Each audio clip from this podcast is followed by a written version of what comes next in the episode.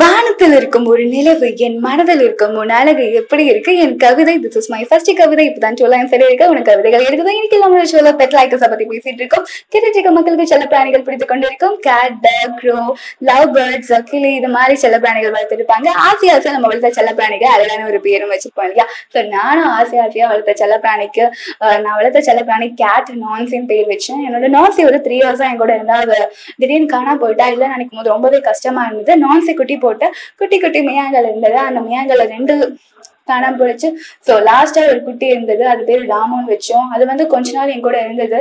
அதுக்கப்புறமா அதுக்காக சாப்பிட முடியல. உடம்பு சரியில்லை.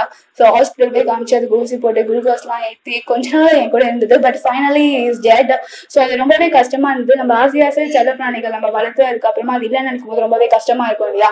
ஸோ வந்து நான் எந்த ஒரு செல்லப்பிராணிகளுமே வளர்க்கல ஸோ திருப்பி செல்லப்பிராணிகள் வளர்த்து அது காணாமல் போயிடுச்சுன்னா அது ரொம்பவே கஷ்டமா இருக்கும். அது மட்டும் இல்லாத இந்த கஷ்டங்களை நம்ம ஃப்ரெண்ட்ஸ் கிட்டயோ ரிலேட்டிவ்ஸ் கிட்டயோ சொல்லும் போது சில பேருக்கு இதை பார்க்கும்போது ரொம்பவே சிரிப்பா இருக்கும். என்னப்பா போய் போய் ஒரு பெட்டு செத்து போனதுக்கு காணா போனதுக்கெல்லாம் அழுகுறது அப்படின்னு அவங்க சொல்லும் போது அவங்க சிரிக்கும் போது ரொம்பவே ஹர்ட்டா இருக்கும். ஸோ அது போல உங்களுக்கு தெரிஞ்ச ஃப்ரெண்ட்ஸோ ரிலேட்டிவ்ஸோ அவங்க ஆசை ஆசையா வளர்த்த செல்ல பிராணிகளை காணாம போயிடுச்சோ அப்ப நினைக்கும் போது நீங்க அவங்களுக்கு ஆதரவா பேசுங்க. ஹர்ட் பண்ணாதீங்க சிரிக்காதீங்க. ஏன்னா ரொம்பவே கஷ்டமா இருக்கும். ஏன்னா ஒருத்தவங்க செல்ல பிராணி வளர்க்கும் போது அதை வந்து ஒரு பெட்டா நினைக்க மாட்டாங்க. உங்களோட ஃபேமிலி மெம்பரா நினைப்பாங்க. ஸோ அதனால யாரையும் ஹர்ட் பண்ணாதீங்க.